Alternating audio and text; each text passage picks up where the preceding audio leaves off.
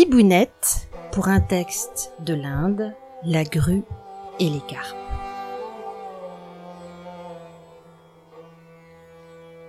C'était une grue magnifique. Le plumage un peu gris, un peu noir à l'extrémité des plumes, de longues pattes et un long cou. Elle avait fait son nid près d'un étang rempli de carpes. La grue les aurait bien mangées. Mais si elle en attrapait une du bout du bec, se disait-elle, les autres se méfieraient. Il lui fallait plutôt les mettre en confiance. Les carpes, elles, regardaient la grue avec admiration. Qu'elle est belle, qu'elle est élégante. Et quand l'oiseau daignait leur adresser la parole, elles se pâmaient. Nous avons de la chance d'avoir une pareille voisine, tellement attentionnée. Ah, si elle nous emportait sur son dos et nous montrait la terre du haut du ciel, quel rêve ce serait. Chacune était persuadée que la grue l'avait remarqué et lui avait fait un clin d'œil charmant.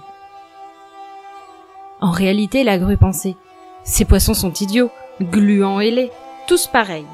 Pas moyen de les distinguer, sauf par la taille. Alors que moi, je suis si belle. À haute voix, cependant, elle gazouillait.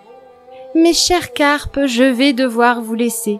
La prochaine fois, je vous raconterai mon voyage dans les nuages. Je vous aime, mes chers amis. Une vieille écrevisse écoutait souvent ces conversations. Elle était vieille, mais grosse, avec des pattes avant encore puissantes. Elle écoutait et ne disait mot.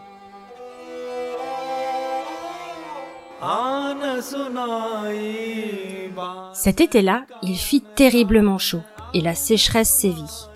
Le niveau de l'étang baissa progressivement. Les carpes vivaient serrées les unes contre les autres. C'est pourquoi elles se confièrent à leur ami la grue. Nous allons mourir si la canicule continue. Qu'avez-vous vu du haut du ciel? La grue raconta en sanglotant. Les plantes meurent, les animaux aussi. Les poissons des étangs voisins gisent sur la vase craquelée. Mais c'est épouvantable, gémirent les carpes. Si vous voulez, je veux bien essayer de chercher un endroit qui ne soit pas à sec. Ah oui, s'il vous plaît, supplirent les carpes. Trouvez cet endroit avant que nous ne soyons toutes mortes. La grue s'envola, et la vieille écrevisse claqua des pinces, un peu inquiète. Le lendemain, la grue revint et annonça. J'ai découvert un lac profond où il n'y a pas beaucoup de poissons. Vous pourriez y nager et y vivre heureuse. Hélas, soupira une carpe, nous n'avons ni ailes ni pattes. Impossible d'atteindre ce lac. Nous allons tous mourir ici. La grue fit mine d'être vexée. Vous oubliez votre meilleur ami? Je peux vous transporter là-bas si vous le désirez. Les plus grosses sur mon dos, les plus petites dans mon bec. Il faut bien sûr que vous me fassiez confiance. On vous fait confiance, s'écrièrent les carpes. Commençons tout de suite.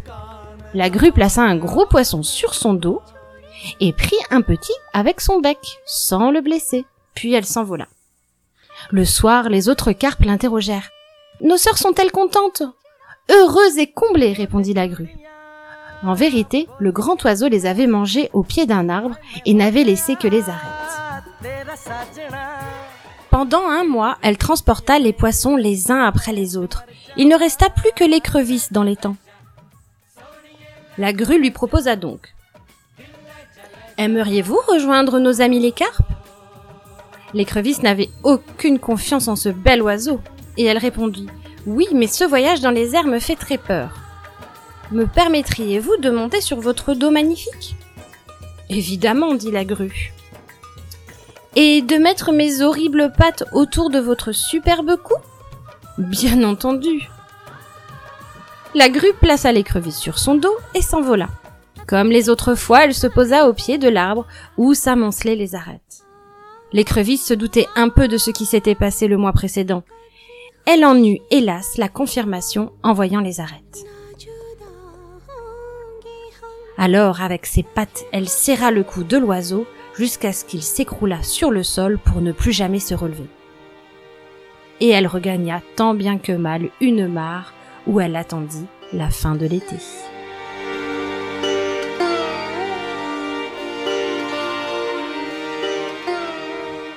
Et voilà, des bisous.